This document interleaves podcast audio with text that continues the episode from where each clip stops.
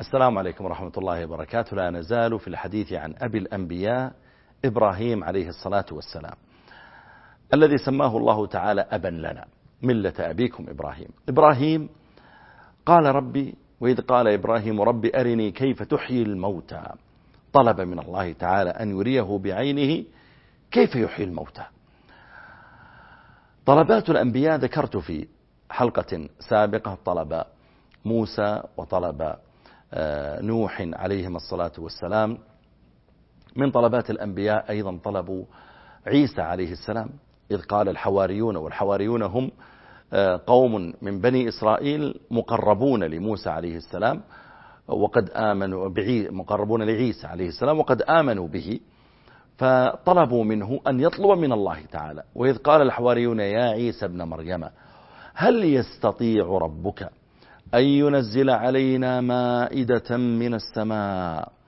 نريد مائدة من السماء. نحن عندنا طعام لكن نريد مائدة تنزل من السماء. هل يستطيع ربك أن ينزل علينا مائدة من السماء؟ قال اتقوا الله إن كنتم مؤمنين. اتقوا الله ولا تتعنتوا بالأسئلة ولا تطلبوا ما ليس فيه فائدة جديدة لكم. أنتم عندكم طعامكم وشرب. لماذا تتعنتون بالأسئلة؟ قالوا نريد أن نأكل منها وتطمئن قلوبنا ونعلم أن قد صدقتنا ونكون عليها من الشاهدين. نريد أن نأكل منها لأنها إذا نزلت من السماء فهو طعام يختلف عن طعامنا. وتطمئن قلوبنا أن نطمئن تماما ونتيقن تماما أنك صادق.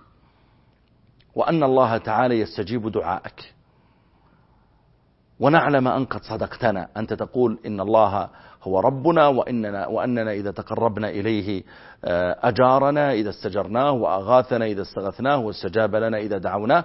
ها الآن نحن أمامك قد سألنا الله تعالى فليعطنا ما سألنا. ونعلم أن قد صدقتنا أنك صادق. ونكون عليها من الشاهدين.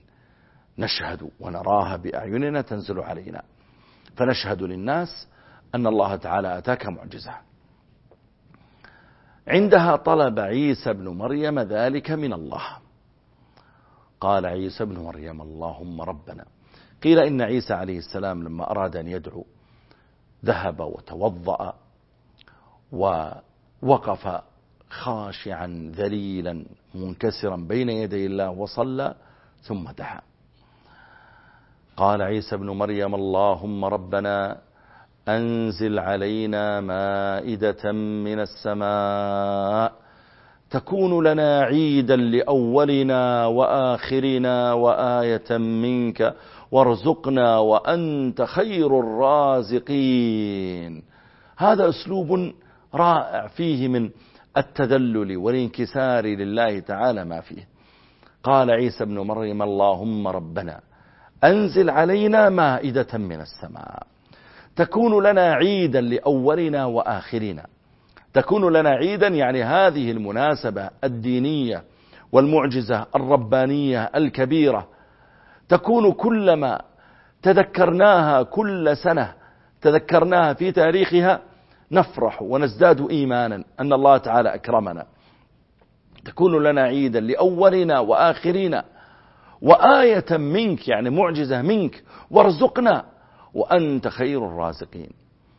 قال الله إني منزلها عليكم فمن يكفر بعد منكم فإني أعذبه عذابا لا أعذبه أحدا من العالمين.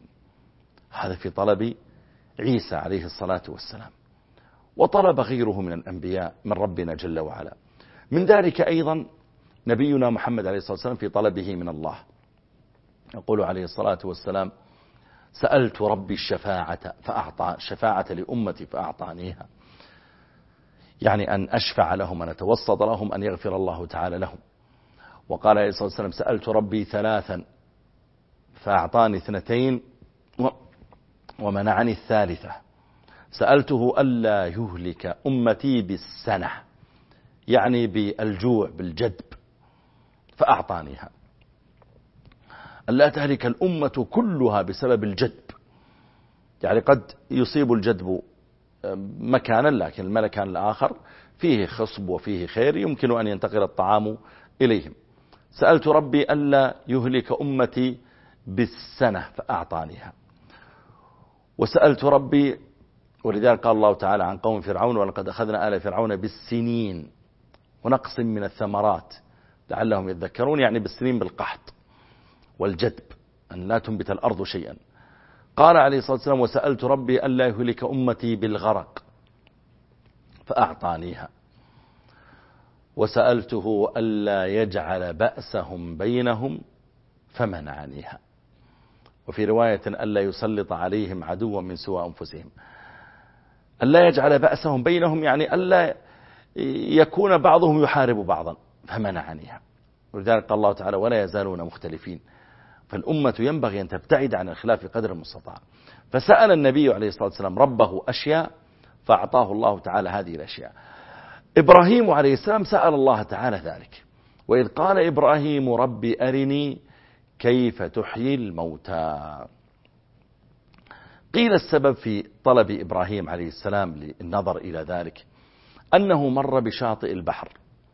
وإذا دابة قد ماتت إما من دواب البحر أو من دواب البر. المهم أنها ميتة. وإذا بها قد دفعها البحر إلى الشاطئ. وقد أكلت منها الأسماك ما أكلت. لما كانت في البحر غريقة أكلت منها الأسماك. ثم دفعها إلى الشاطئ. فأقبلت الكلاب والسباع وأكلت منها. وبدأت دواب الأرض تأكل منها. والطير ينزل ويأكل منها ويطير. فأخذ إبراهيم عليه السلام ينظر.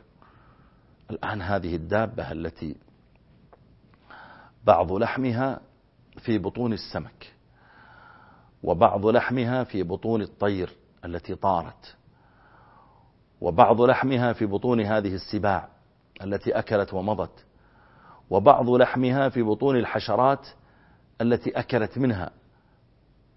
أن يحيي الله هذه بعد موتها. هذه كيف؟ يعني كيف ستعود حية مرة أخرى بنفس لحمها ونفس أعضائها؟ كيف؟ وبعضها في بطون السمك وبعضها في بطون السباع. وإذ قال إبراهيم ربي أرني كيف تحيي الموتى؟ أنت يا ربي أنت أنت قلت لي يا ربي إنك تحيي هذه بعد موتها وأنك تبعث الموتى.